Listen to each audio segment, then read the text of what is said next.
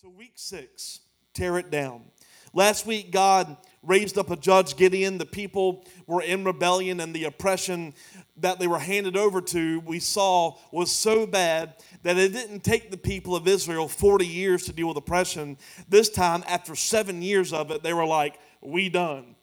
These people were, due, were reduced to starvation, their land was stripped bare, and they were reduced to feeling, fleeing from their homes and hiding in mountains and caves and, and, and it says strongholds. The, the, the enemy, the Midianites, were so oppressive that they literally could not live in their own homes. They, they could not till their own land. They couldn't work because it said the enemy would come in and look like swarms of locusts, thousands of camels. Uh, uh, uh they, they could not count the number of people in the enemy army that would come and take everything and devour everything they sowed into. So this was extreme oppression. And God finds Gideon one day. Uh, it says he was threshing uh, wheat in a secret place. Um, and he wasn't complaining about it. Um, in this secret place, he couldn't use the modern technology to separate the wheat, separate the, uh, the, the, the, grain from the wheat. He was having to do it in a secret place under a wine press, uh, hidden so that no one would see him. And he wasn't complaining about it. He was what we talked about giving an acceptable offering to God. He was working diligently no matter what the circumstance was. And I want to read a few verses to kind of uh, remind us where we're at in Judges chapter 6, starting in verses 14 through 16. It says, The Lord turned to him, this is Gideon, and said, Go with the strength that you have and rescue Israel from the Midianites. I am sending you. But Lord, Gideon replied, How can I rescue Israel? My clan is the weakest in the whole tribe of Manasseh, and I am the least in my entire family. In other words, he is the weakest of the weak of the weak. He is the weakest of the weakest of the weak of the people being oppressed the most. And the Lord said to him, I will be with you. That's a comforting statement. No matter how small you think you are or how weak you think you are, no matter how much the circumstances come against you, God says, Be comforted in this I will be with you and you will destroy the Midianites as if you were fighting against one man. Not only will I be with you, but I will make the battle seem like it's nothing. This is going to be so easy if you would just depend on me. So God calls Gideon to rescue Israel using the weakest of the weak, going with the strength that Gideon did have.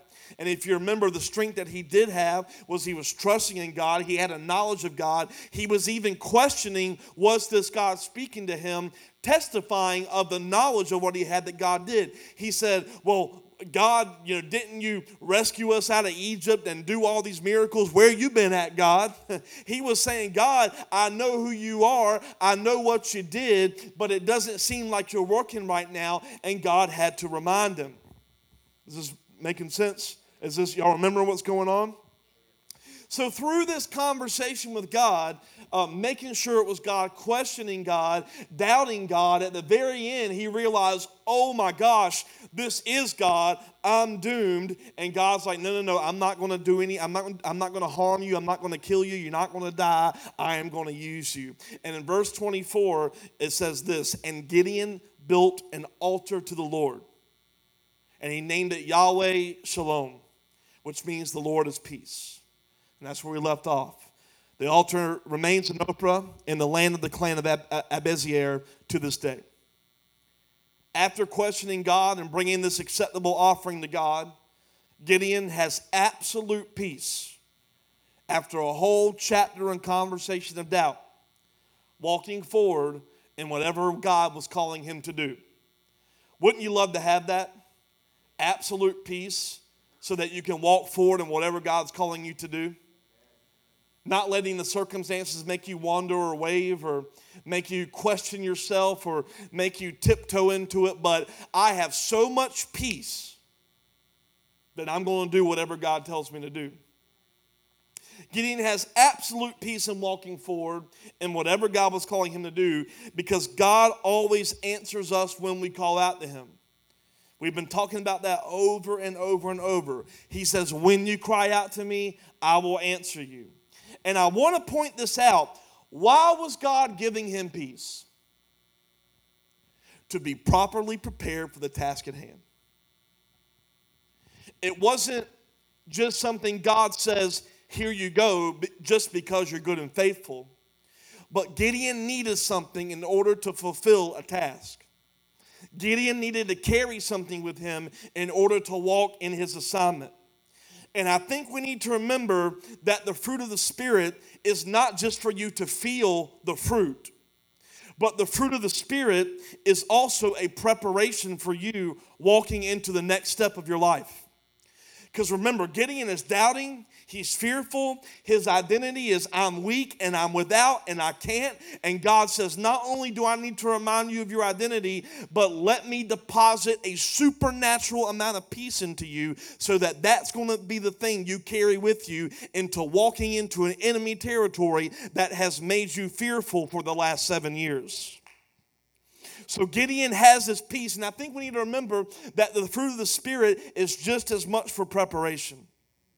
Because we, we, if we read Galatians 5, verses 22 to 25, we'll, we'll be reminded about the fruit of the Spirit. Look at this. It says, The Holy Spirit produces this kind of fruit in our lives love, joy, peace, which is what Gideon got, patience, kindness, goodness, faithfulness, gentleness, and self control. There is no law against these things. He says, This is the fruit when you obey and walk and be led into what the Holy Spirit is asking. So we know the fruit. It's the evidence that we are living a life apart from our sinful nature and walking into a life that is called the kingdom of God. I shared Wednesday night at equipping night a definition of the kingdom of God. The kingdom of God is walking in a life in the presence of the Father with the indwelling of the Holy Spirit made possible by the blood of Jesus.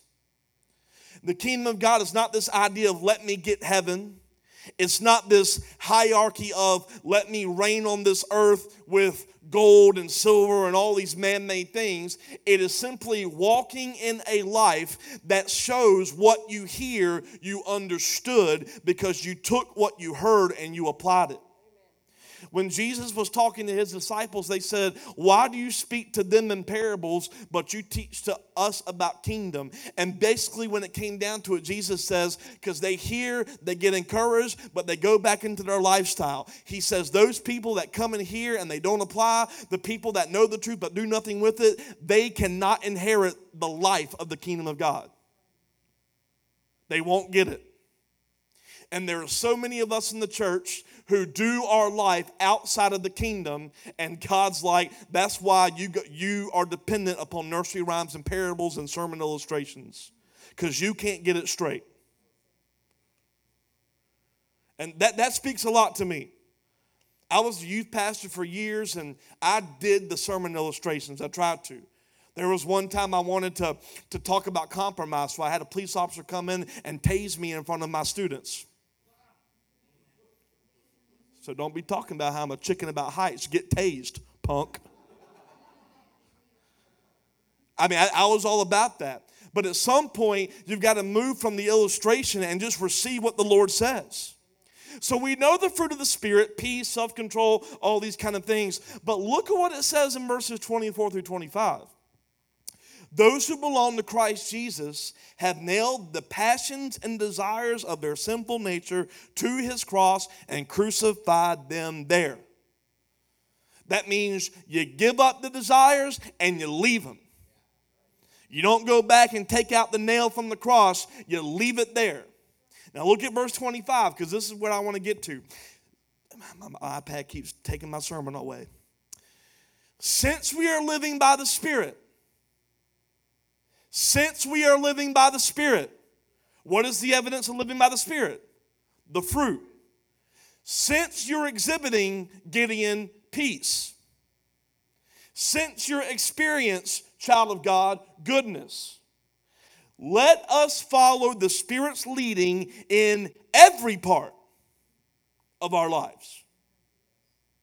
Because you're getting a fruit of my uh, of the gentleness and self-control and the patience and the kindness you're getting this fruit you're getting peace. So now that you have it Follow the Holy Spirit into wherever He's going to lead you because you're going to need that fruit to sustain this place. Because let me just set the record straight the place where God leads you is not going to be always into a peaceful place, it could be into a messed up, chaotic, kingless kingdom, fight, battle, enemy territory. And in that territory, there will not be peace. So carry the fruit that I've given you and follow him into a place where you would not go otherwise.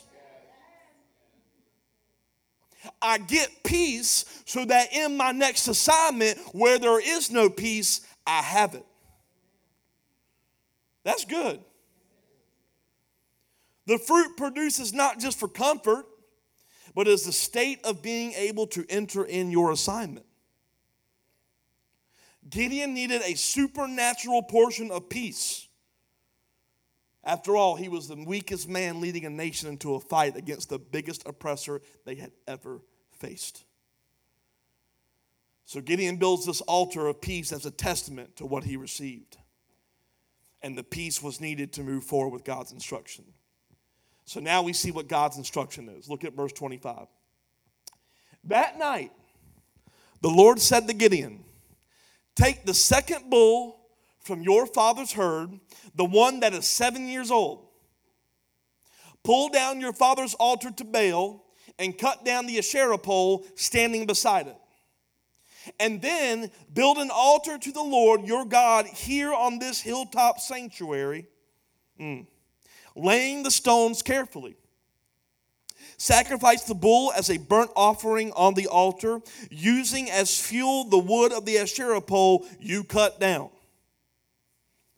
There is so much packed into this that I'm about to unwrap. So Gideon took 10 of his servants and did as the Lord commanded, but he did it at night because he was afraid of the other members of his father's household and the people of that town. I want you to notice what it says in verse 25. It says, that night, the same night as Gideon got peace and experienced a level of peace that would carry him into any assignment, that night, the Lord God commanded him right away. And when, when Gideon responded to God, God guided him. And there's so many times we're seeking God in the guidance of where to go. God, what do you want me to do next? Where do you want me to go? How do I handle this situation? What is the plan? What is my destiny? What would you have me do? Is this everything I have? And God says, I will not give you the answer until you respond to me. Because I have been knocking, I've been speaking, I've been whispering, but you're living as if the people that I preach to living by parables, and every time I give you a word of truth, you turn your back on me, you do what you want to do, you live in a false identity, and where I'm taking you, you cannot handle without the fruit of my spirit. And if you're going to handle where I'm taking you, you better respond to me first so I can deposit a fruit out of the seed of response. God, here I am. Have your way. God says, I'm going to guide you and I'm going to show you the where. But I can't do that until you respond to what I've been pulling at you with. That's what Gideon did. Gideon said, Okay, God, you're God. And then the first fruit he had, peace. That night, God started giving him instruction. Why didn't God give him instruction in the first place? Why didn't he start off chapter 6 with Gideon, I want you to take the second bull from your father's herd, and I want you to, the one that's seven years old, and I want you to, to, to, to sacrifice it on the altar. Why didn't God start off with a plan? Because Gideon would have been way too fearful of what could happen. Notice at the, end, at the end of this little passage I just read in verse 27 says Gideon took 10 servants by night because he was scared that the people would, would, would, would stop him and, and kill him. But now he had a peace that conquered the fear.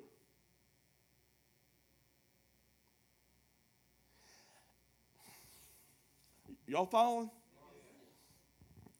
He had a peace that conquered the fear. And God said, I couldn't have told you this before because if I said go destroy an altar and tear it down, you would have given me every reason in the book as to why it wasn't the time, that you weren't good enough. You would have given me every reason as to why it was not a good idea.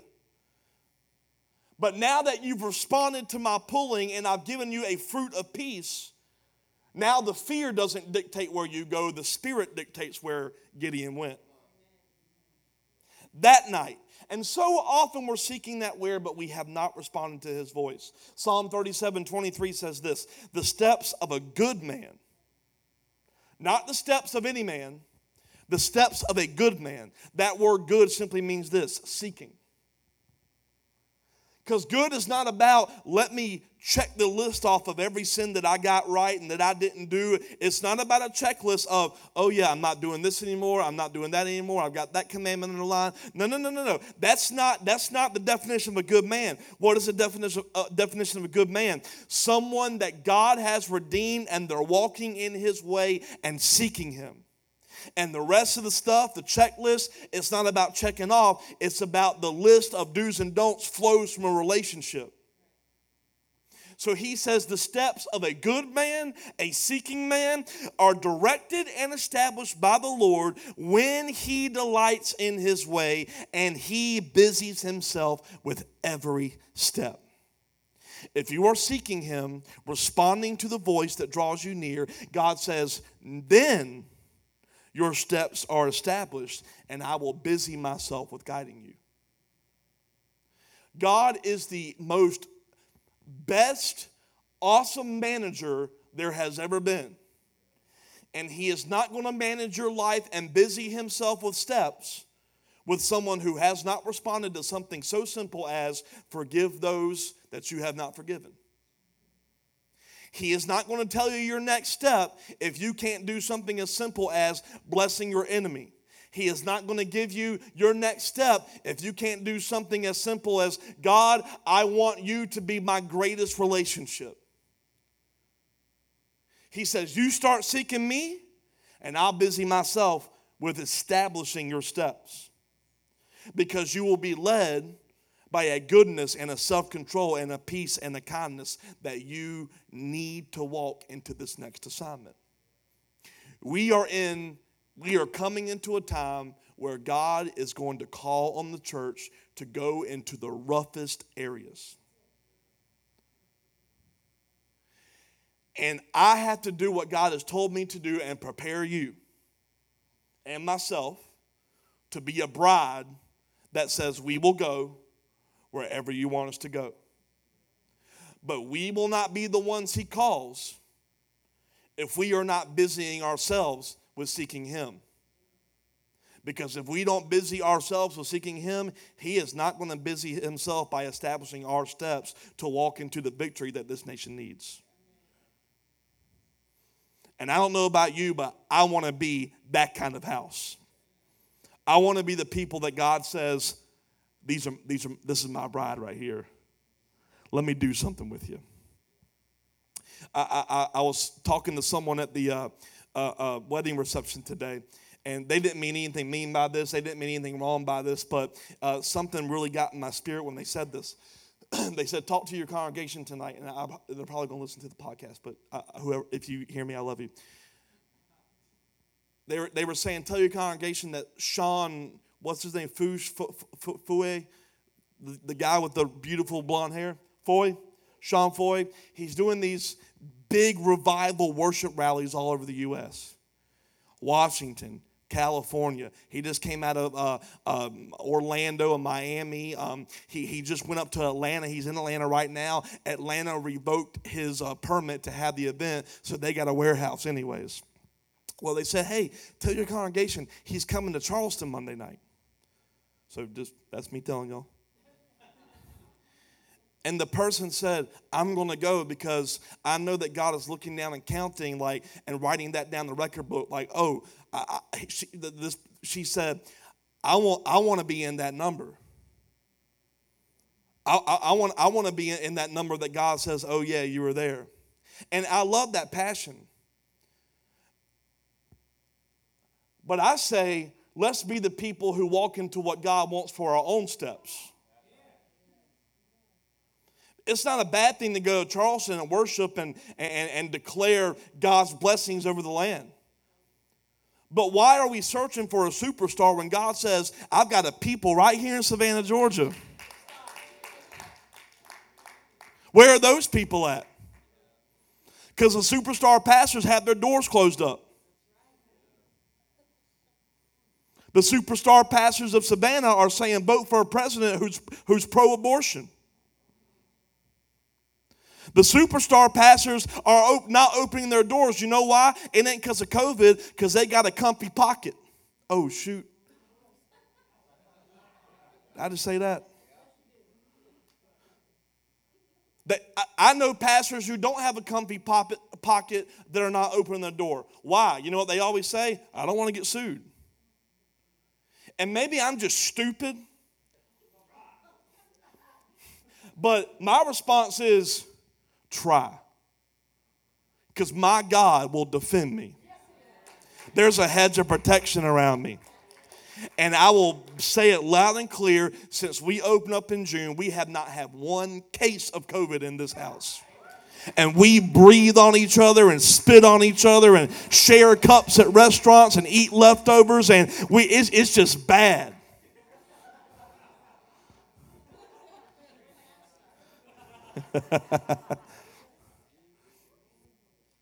You know why? I believe we're becoming that people who actually depend on his strength. And I'm not, again, I'm not trying to discredit people who are trying to keep safe. Not doing that at all. But where are the people who we don't have to go after the revival? We don't have to go after the superstar. We don't have to go after the next move. But we are the people who say, you know what? Instead of driving two hours to Charleston, let's drive five minutes down the road and get on our knees and start declaring.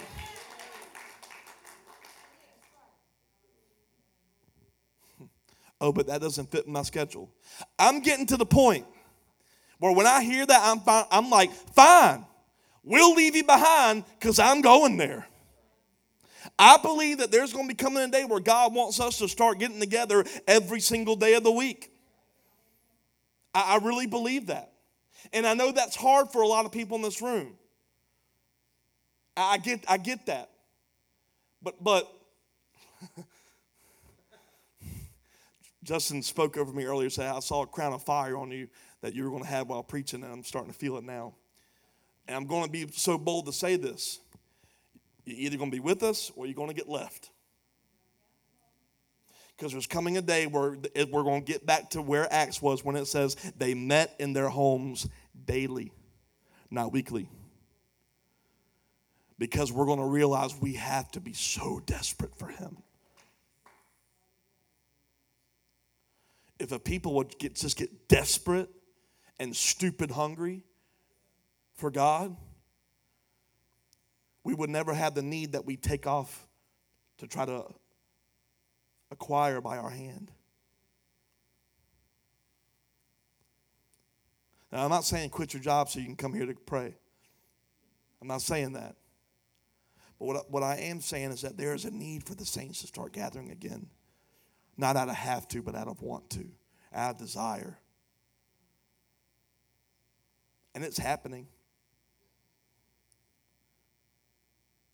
Wednesday night, equipping night, we got done at 8, but I didn't lock up till 9 because everyone was just fellowshipping, rejoicing in what God did.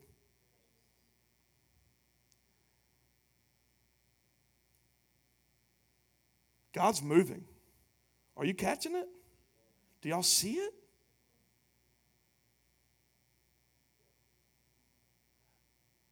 There was, I, I'm, I'm getting off of my notes. There was someone who emailed, I shared this Wednesday night. Some of y'all weren't there, so I'm going to share it here. We got an email from a staff member at a very large church in Savannah saying, I'm on staff at this church.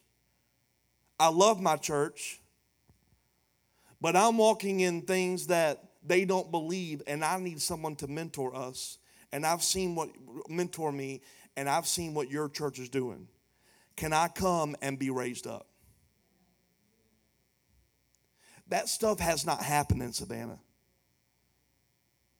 There's a young man, Jesus. He's, I don't know where he's at tonight, but he comes all the time and he talks a lot.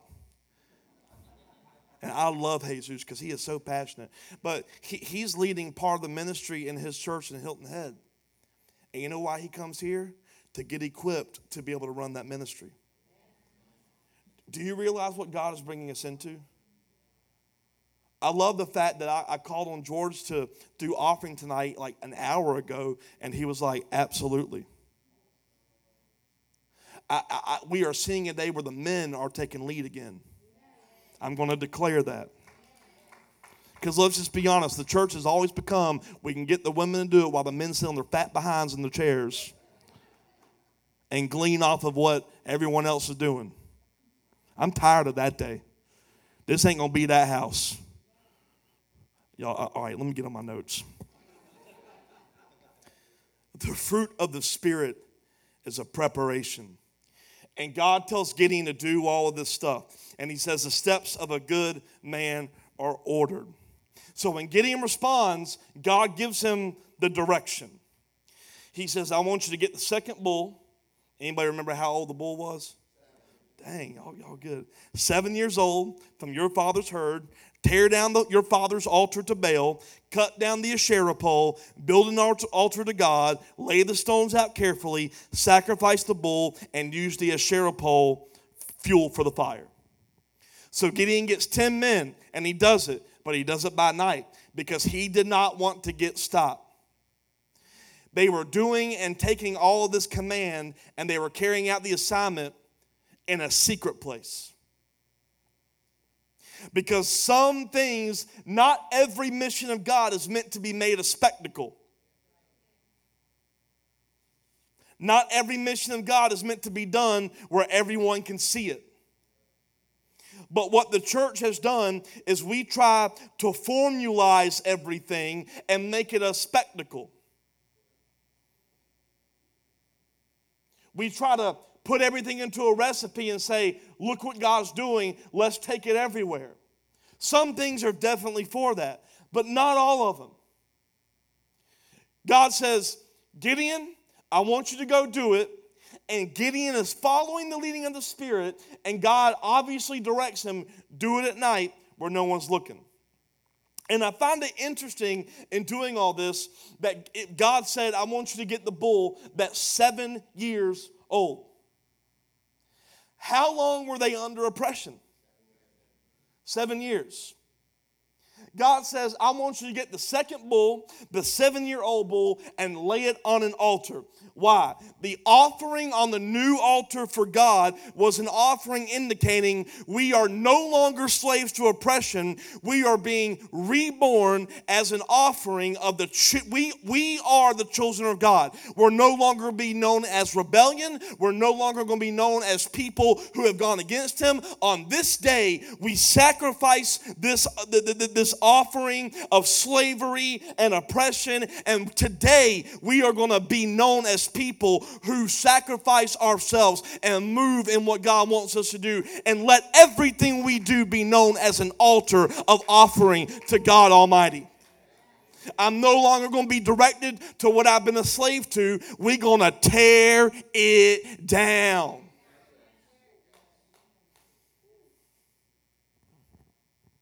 You see, in Gideon's community, Baal was worshiped right alongside Yahweh. Yahweh being Father God. So essentially, what God is saying, He's like, Gideon, you want to be free? Get my house in order. Because in my house, there are no other altars.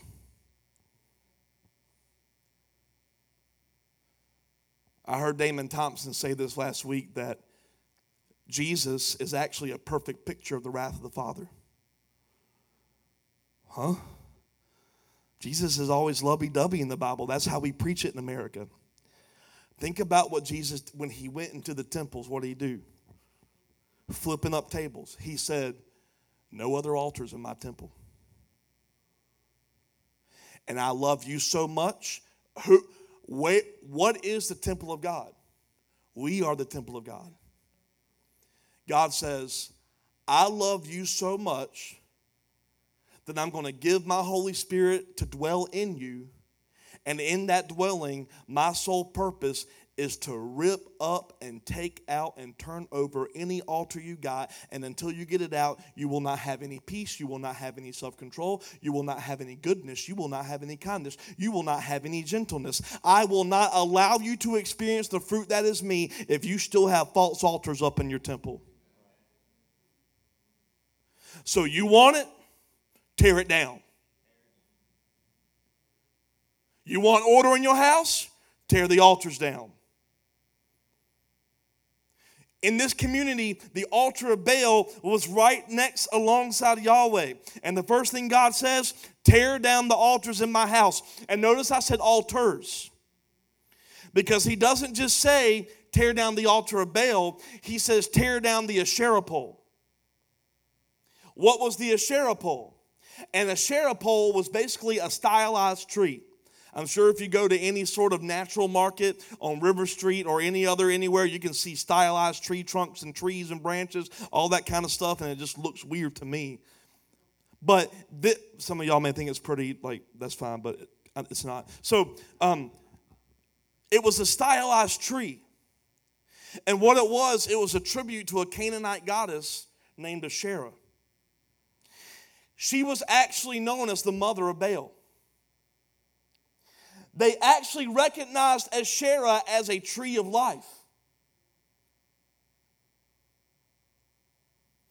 Because they believed she gave life to about 70 other gods, including Baal. They even worshiped Asherah as what they called the father's wife. In other words, they were worshiping a false bride. And I believe many people in this world, including the church, we have these tr- false trees of life that we depend on as our life source. And we have elevated that life source above us. And we're allowing us to, to, to be under this grace message where we're not operating as a bride because we worship a false bride.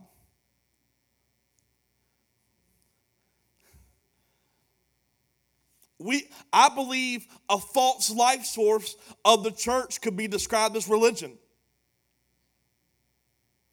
Because the life source is as long as I do this and do that and come to church and get baptized and take communion and fast, all these things that are good, I'm going to make sure I do all these things so that I've got hell insurance.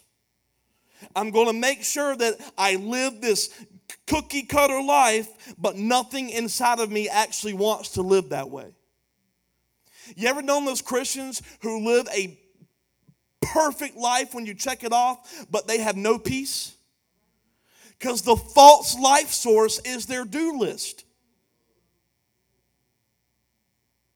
These people are worshiping this tree of life called Asherah, this faith, this false God who's giving life to all of these other gods. And we all have sources of life that are not God, and we give them credit for blessings. We give them credit for increase. Well, I made this money because what I did. I, you know, I, I have this peace be, be, be because I'm in this company. We're giving credit to false sources of life. God says, My name is jealous. I want all the glory. Why do you give credit to anything else? Why do you give credit to yourself? I have such a I, I have peace because of my loving family. You should not have peace because of your loving family. You should have peace out of a relationship with God that deposits into your family, making them loving.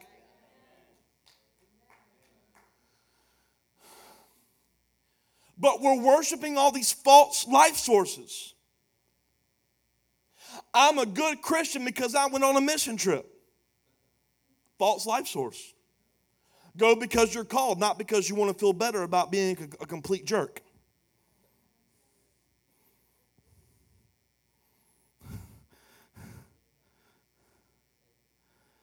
Is this too much? I'm going to go feed the hungry because of, I've had a pretty bad week of sinning. So, you know what that's called? Paying penance and worshiping a false life source. God says, I want all the altars down. Tear it down. Where does your joy come from? My career. False life source. Where does my peace come from? My relationship. False life source.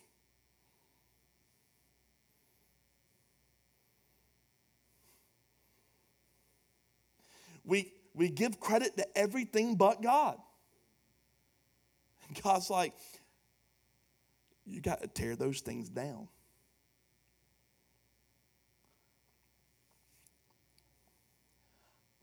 Do I? Yeah. Just because it's coming up soon. And I, what I'm about to say, if you do opposite, I, I, I still love you and we're still friends. Y'all got me? Y'all know I'm about to talk about.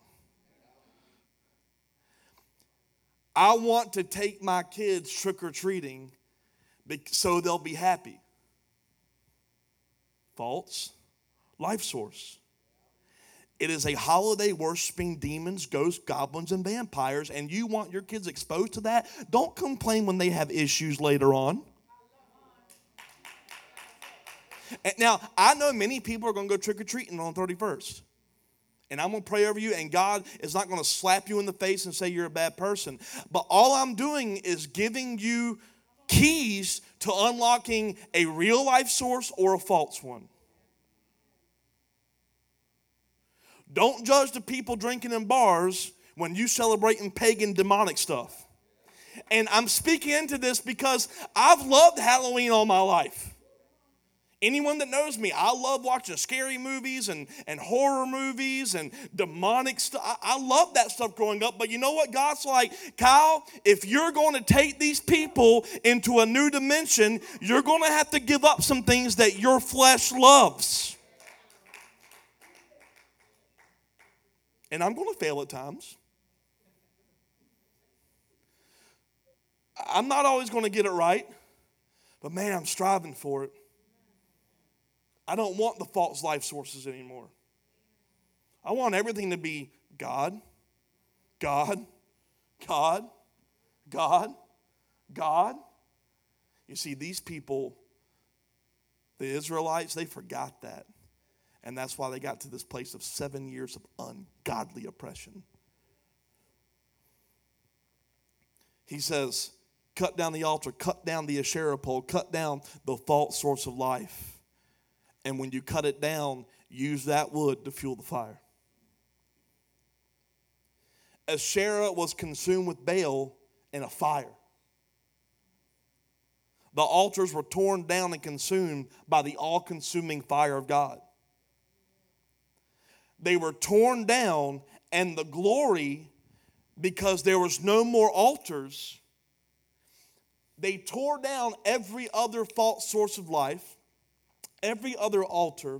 And in the absence of false altars, their absence and destruction fueled the fire of the all consuming glory of God. And what the church does, fire, fire. Well, it can only get fuel when you start to tear down the altars. He says, Let me use the false sources of life to fuel my fire. Well, why would God use that to fuel the, the, his fire? Because he's getting all the glory. There is an absence of what took part of it. So I'm going to use it got glory, so now let me use it for my glory. It's going to fuel my all consuming fire because now I'm the only one that gets credit. I'm the only one that gets honor. I'm the only one that gets worship. And when I'm the only one in your temple, my fire spreads. My fire is fueled. I would even say if you find yourself lacking fire, tear down the altar to fuel it back up. You, ever hear Christians like, well, when I first got saved, I was so on fire. But now I just don't have the same fire. Well, you've got the fuel somewhere, I guarantee it. Start cutting down the pole, the false source of life. Start, start tearing out the altars that have taken the fire, that have taken the glory.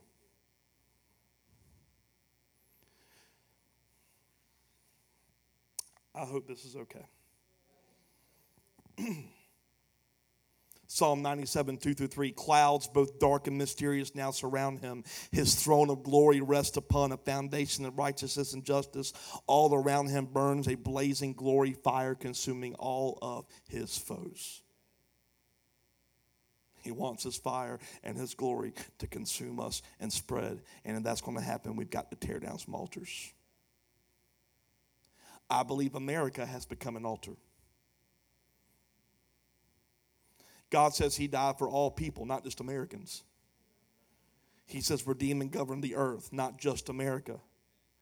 And when we're exalting our nation above the rest, is that really a servant, humble attitude, or is it a prideful scoff at the less thans?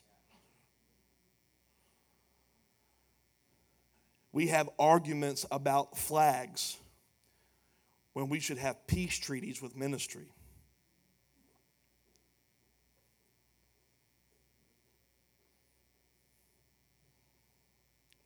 False sources of life. I'm proud to be an American. If people know that you're proud to be American more the fruit of being a believer, you've got a false life source. I'm not saying don't fly a flag. I'm not saying don't be proud of your country. I'm not saying that. But don't let it become a false life source.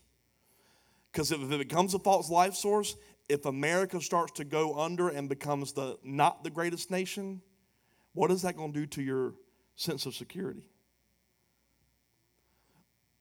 If you were one of the people in Africa or the Middle East getting saved and having, like, I, I was, we, we were talking with Tiffany last week where she said she met a couple from Saudi Arabia, or no, they're going to plant a ministry in Saudi Arabia. They're actually going to be here um, this Wednesday, actually. This Wednesday, this, this couple she met, they're going to come here just to share testimony if you want to come. You know what they're doing in Saudi Arabia? Right now, they're building a soundproof room underneath the ground so that they can worship. Where would you be at? Would you stop worshiping because you're no longer in the land of the free and the home of the brave? We get so they're going to take our rights. No, no, no, no. They're, they're going to take legal right.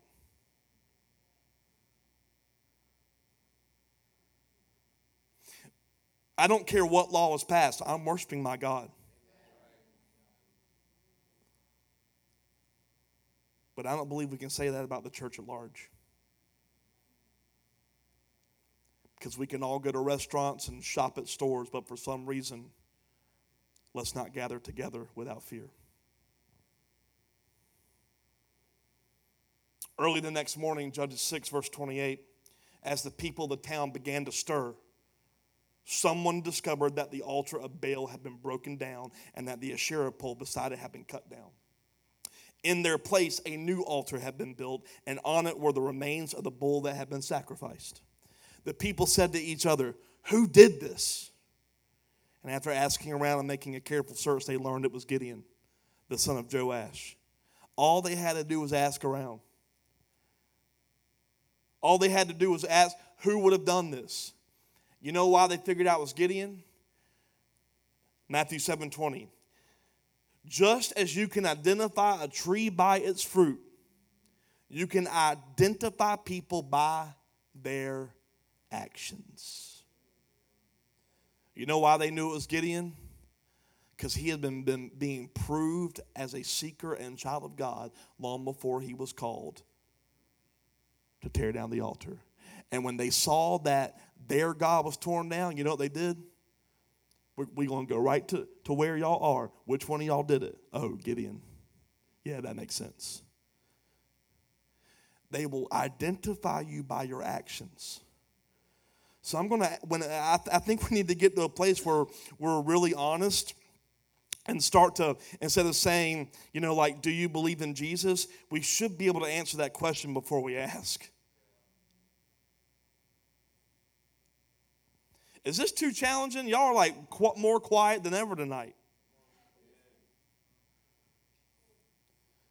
You will be identified by your actions that messes me up. Because when I start looking at what I do and what you do And what we do, the first thing I'll, I'll think is, well, I'm not qualified. But God says, no, no, no, no, no, no, no, no. It's, I have qualified you. I've redeemed you. I've set you apart. You cannot earn this. What this is saying is that they will know, not God. God knows your innermost being besides what you do. But he says, I will only be able to use those for my assignments where when people look, they can identify you by mine or as false life source. They will identify you by your actions. And when I start to think about that, I think, what does what does Pooler see me as? Because it, it's weird because you, can ask anyone that has spent any amount of time with me. Everywhere I go, I'll see someone I know. Everywhere. Am I right? Everywhere I go, I see someone I know. It's like Dr. Seuss here. Everywhere I go, I see someone I know. And I'm not going to lie to you. When that happens, the first thing that goes to my head is, oh God, what do they know me as? do they know me as man of God? Do they know me as a heathen? Do they know me as a charity case? Because the enemy loves to attack identity. I, I, I just think we need to get to a point where we are growing as a family of God to where they will know who we are by what we do, bonded together. What are you known for? Are you known for excusing things not of God, standing firm? Or are you known for tearing down false altars because you are too consumed in the love of that? That is Him. I know this is tough. And I know that a lot of you probably are thinking, well, I'm going to do what I want to do no matter what he says. But I'm not the one held accountable for your response. And I'm telling you because I love you, we've got to cut down false altars everywhere. If he's not getting the credit, it is a false altar. You shall have no other gods before me. Yet we have gods around us everywhere. You know, it's, it's really easy to come into church and say, we're going to be great givers and we're not going to give Pastor Kyle the credit and we're not going to give Relentless the credit and we're going to, you know, bless um, congregations without them knowing who the blessing is and we're going to, we're going to do everything in the secret place. But Christmas comes around and let's give all glory to St. Nick.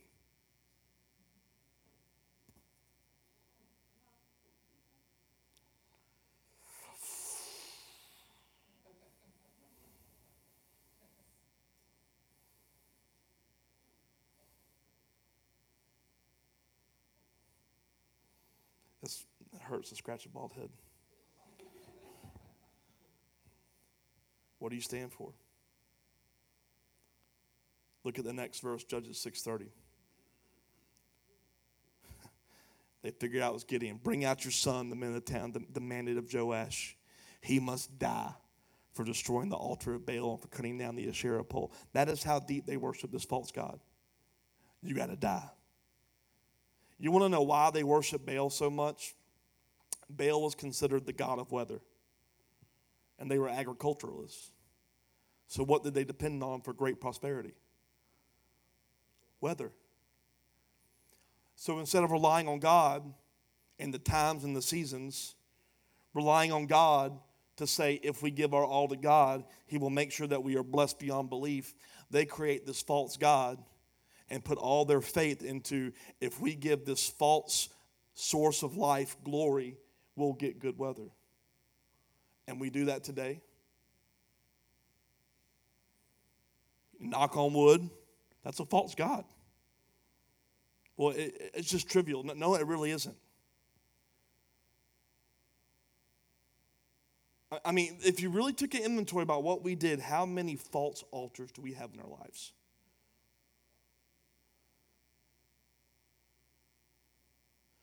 we, we, we, we, we put myth and luck, put ourselves more into the hands of that than our Father. That's exactly what they were doing. Let, let's make sure we're doing this right just in case. They were trying to save themselves from bad economic times with the false God, not realizing that the false altar was actually causing the bad times. And we make those false altars trying to save ourselves. We make a false altar because, you know, we don't want to be alone, so we build an altar in a bad relationship. We, we don't want to deal with oppression, so we build an altar in the form of a substance. And God says at some point you have got to tear that down. What do you depend on? So they're like, let's kill him because he took down what we depend on. Probably what some of you thinking now about me talking about holidays. So in Judges 6, look what happens in verse 31. Uh, Gideon's father, but Joash shouted to the mob and confronted him, Why are you defending Baal? Will you argue his case? Whoever pleads his case will be put to death by morning. If Baal's truly, if he truly is a God, let your God defend himself and destroy the one who broke down his altar.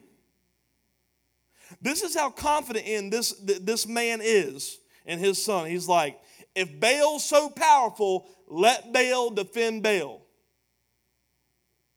If your God's real and my son tore down that real God's altar, he will deal with my son. Man, something does not want me to get this message out. If Baal truly is a God, let him defend himself, destroy the one who broke down his altar.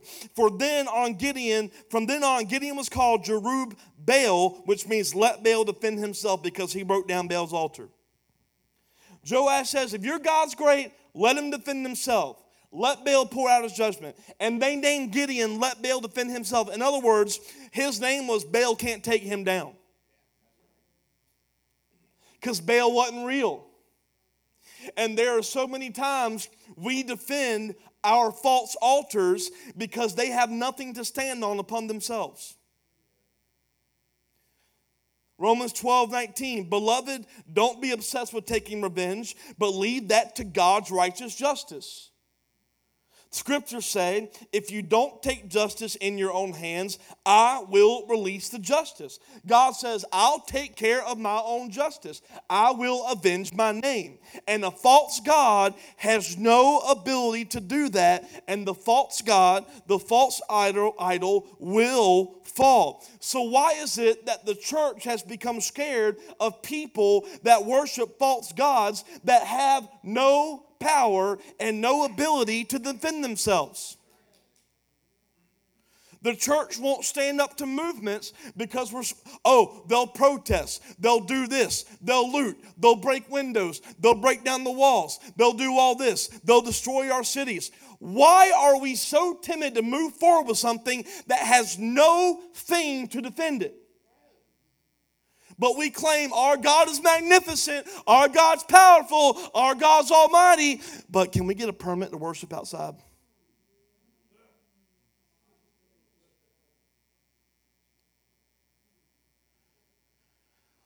The church has become its own worst hypocrite.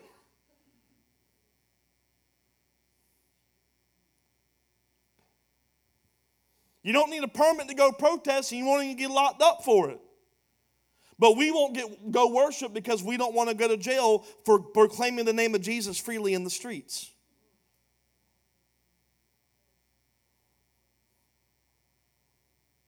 False God of security.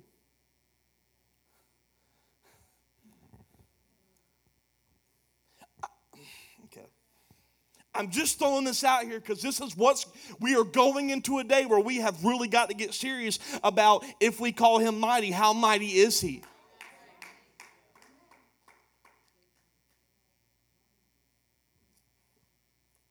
Judges 6:33. Soon after, the armies of Midian, Amalek, and the people of the east formed an alliance against Israel, and they crossed the Jordan, camping in the valley of Jezreel. They were so offended at the people tearing down their false God that the enemy nations allied and were ready to destroy the people of God. If this is not a picture of America, Funny, their response, their response to an altar being destroyed caused them to want to go to war because they were trying to defend a defenseless God. That's what we do. We defend habits because they can't prove themselves by anything but destructive. We defend our fleshly desires because it can't prove to be good fruit. We defend our opinions because it has no authority or proof to stand on its own declaration. And God says, I am so confident in my might and strength. Could you be so confident to simply turn the other cheek instead of defend why you got hit on the other one? When someone offends you, the first thing we want to do is make a case for why we're victims. And God's like, just turn the other cheek. I'm going to defend you. But do you believe that? Every argument is about do you believe, is he defending you? Is he avenging you? Take it in your own hands or leave it in his. I have learned the less I try to take care of myself when something comes against me, the more bondage breaks off of my life. You got bondage, you're a pastor. We all got bondage. We, we all got stuff that we're trying to lose its grip.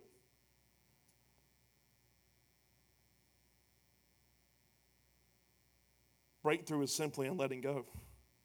Saying, God, you take it. And then letting Him guide your steps right through it. Carrying a fruit of peace and self control and goodness that can sustain the darkest place. Isaiah 45, 5 through 6 says, I am the Lord, and there is no other God. I've equipped you for battle, though you don't even know me. Verse 6 says, The reason I equip you for battle is so that all the world from the east to the west will know there is no other God. I am the Lord, there is no other. God says, Stand firm. I've given you everything you need for every battle for one purpose. So they know that the reason you won is because of me. And Gideon, following God with death threats, Verse 34, remember all the, the enemies lining up to take the people out? It says, And the Spirit of the Lord clothed Gideon with power. He blew a ram's horn as a call to arms. And the men of the clan of Abi- Abiezer came to him. It says, He blew a ram's horn, and all the people responded. Verse 35, he also sent messengers throughout Manasseh, Asher, Zebulun, Naphtali, summoning their warriors, and all of them responded. The enemy took all this time to form alliances and gather an army, and the enemy was ready to take them out, and all Gideon had to do was one thing blow a horn. Messengers were sent. And we find out in the next chapter 32,000 warriors showed up to fight because wherever God leads, He already knows what you need and He has a supply. And all He had to do, they spent all this time al- making allies, making peace treaties, getting agreements, forming all this. All Gideon had to do was blow a ram's horn. You may have heard a ram's horn referred to as something called a shofar. A ram's horn is, is it was a natural hollow instrument and it was a symbol that they blew that was declaring their strength in victory. When Gideon blew that ram's horn, the people of God, after crying out after seven years of oppression, they heard one sound victory. And they said, Let's go. Luke chapter 1 speaks of this. In verse 68 through 69, it says, Blessed is the Lord God of Israel, for he has visited and redeemed his people, and he has raised up a horn of salvation for us in the house of the servant of David. You know what the horn of salvation is? It is a sound of victory that is in Christ Jesus. when we call on the name of the Lord, it is a sound of victory before every struggle you walk into. And we try to take it in our hands, but God says all you need to do is call on the horn of salvation, call on my name. and I'll go with you. I will strengthen you. I will walk with you. I will equip you. Call on my name. And there's so much when we call on his name. Because we think calling on his name just means, oh, well, I'm going to have a strength and I'm just going to have a peace and I'm going to be ready to fight and I'm going to be ready to go into every battle. But there's more going on than you realize. Is it okay if I just keep going? There's more going on than you realize. You know what God showed me when I was preparing this message? We always talk about, when we talk about the enemy, the unseen rulers and principalities, the unseen agendas, the unseen strongholds. But do you realize what happens in the unseen on our part when you blow the horn? Because if I read my Bible correctly, a third of the angels fell. That means we've got more warrior angels and guardian angels on our side than demons that prowl around the earth. And you know what God says when we call name the Lord? I'm going to teach you some angel stuff tonight. Look at Hebrews chapter 1, verses 13 through 14. God never said to any of the angels, Sit in the place of honor at my right hand until I humble your enemies. In other words, we ain't supposed to be worshiping angels. I never told my angels, sit in the place of honor at my right hand until I humble your enemies, making them a footstool on your feet. This passage is about God talking to his angels. This stuff was for my son, not for you. He was putting his angels into order. And look at what, what verse, verse 14 says. Therefore, angels are only servants.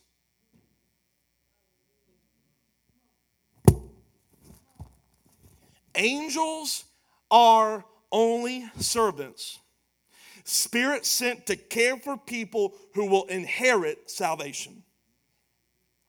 When we blow the ram's horn of the salvation of God and say, In Jesus' name, it's not just strength deposited, but angels are sent to serve your need, fighting things that you can't perceive. You ever heard the term guardian angels? It's not just something that's comforting. I think we need to remember when we call on the name of Jesus, you know what he does? The great apostle that is God, the one who is all in one. He's the apostle, the prophet, the preacher, the teacher, the evangelist. He is all the manifestations of the Spirit. He is true. He is all in one. When he hears his name, you know what he does? Let me position my army. And I've got angels assigned specifically to you so when you're walking forward, you are literally not alone. Not just with the three in one, but thousands of angels fighting at your side, things that you will never see. That's how humble God is. He says, I'm sending warriors to fight fights that you're never even going to be able to praise me for. Talk about it. Can you imagine the, the humility of God? How many battles that have been won that you didn't even know were right in front of you that you were about to walk into, but you were led by peace? On the other side of that, you've got this thing, and I, I, feel I feel it strong tonight that y'all identify with this. There's this thing you know you're supposed to do, and for some reason you haven't been walking in it because of fear because of worry, because of anxiety. And God says, if you will let, if you will seek me, I'll give you a peace that will cause you to walk into something. And when you start to walk into something, my angels will be taking care of all this stuff as you walk, and you'll only fight the battles that I know you can handle. Like, there's so much more going on than what we know. And all he says is, Can you just tear down the altars? And if that's not enough, look at Psalm 91 9 through 13. If you make the Lord your refuge, if you make the Most High your shelter, no evil will conquer you, no plague will come near your home. Let me read that one again. If you make the Lord your refuge, and if you make the Most High your shelter, no evil will conquer you, and no COVID will come near your home.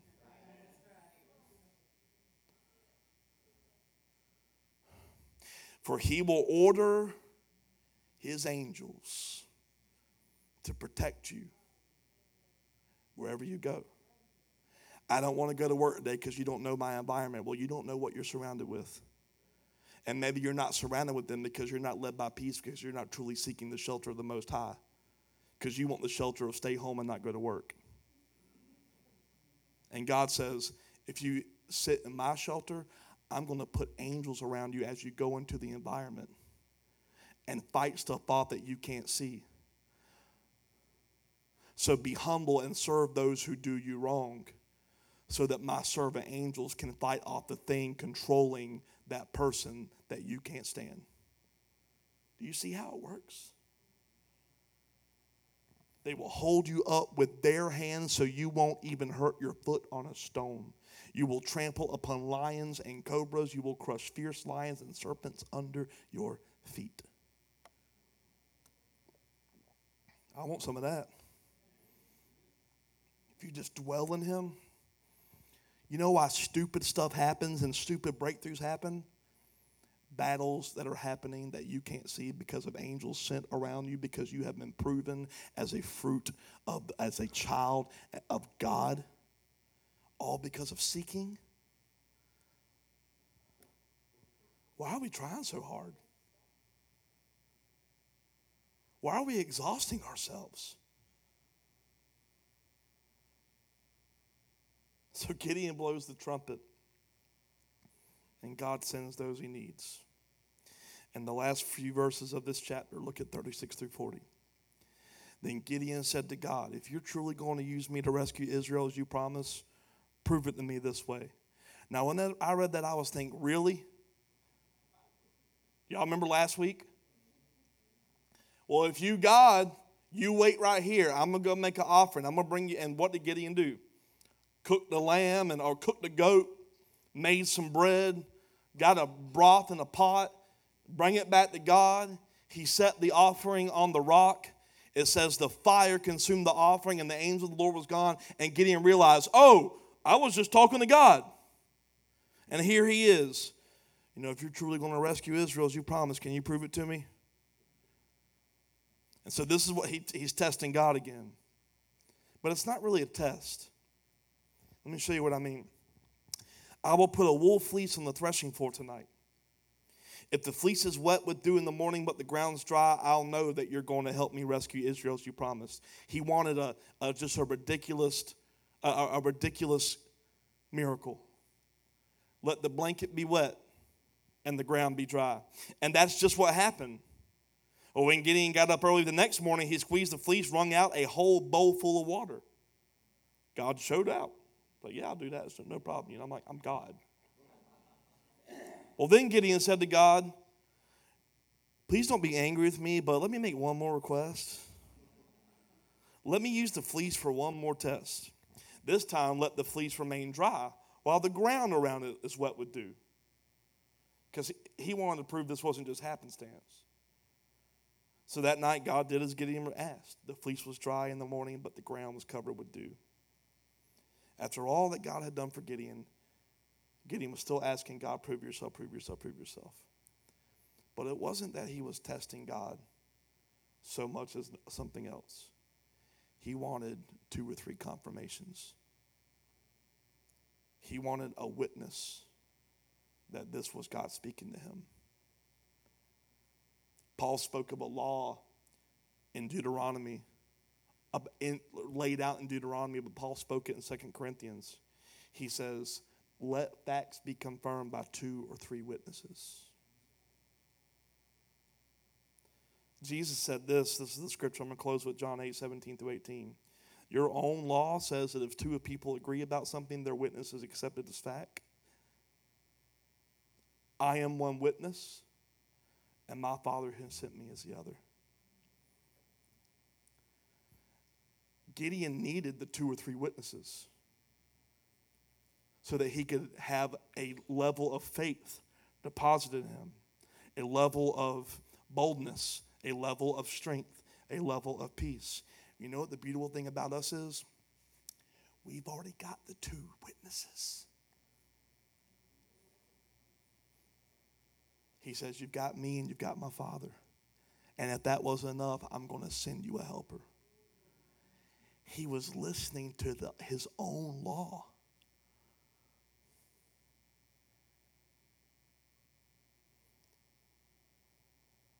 And sometimes we know what we're supposed to do.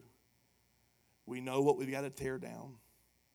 We know how tough it's going to look and how hurtful it's going to be to our flesh. And what we'll do is say, God, I need some confirmation.